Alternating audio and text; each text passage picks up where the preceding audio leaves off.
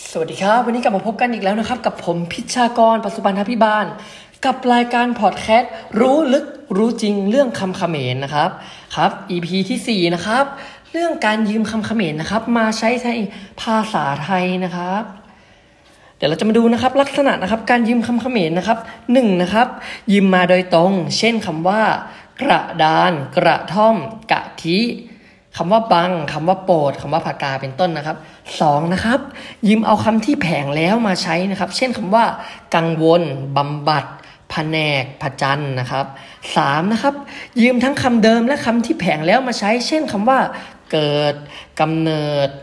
ขลังกำลัง เดิน เป็นดำเนิน ตราเป็นตำราบวชเป็นผนวดอย่างนี้นะครับ ต่อไป 4 นะครับ ใช้เป็นคำสามัญทั่วไป เช่นคำว่าขนุน เจริญ สงน ถนอม สงบ เป็นต้นนะครับ 5. ใช้เป็นคำในวรรณคดี เช่นคำว่าขจีชเวง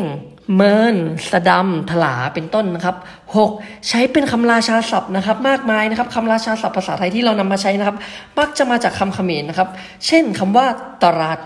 ทูลบรรทม เสวยเป็นต้นนะครับ และสุดท้าย 7นำมาใช้เป็นภาษาพูดและภาษาเขียนนะครับ ก็จบไปแล้วนะครับกับ EP 4นะครับ ตอนการยืมคำเขมรมาใช้ในภาษาไทยนะครับ ต่อไปเตรียมติดตาม EP 5นะครับ ว่าเราจะมาพูดเกี่ยวกับเรื่องอะไรนะครับ สวัสดีครับ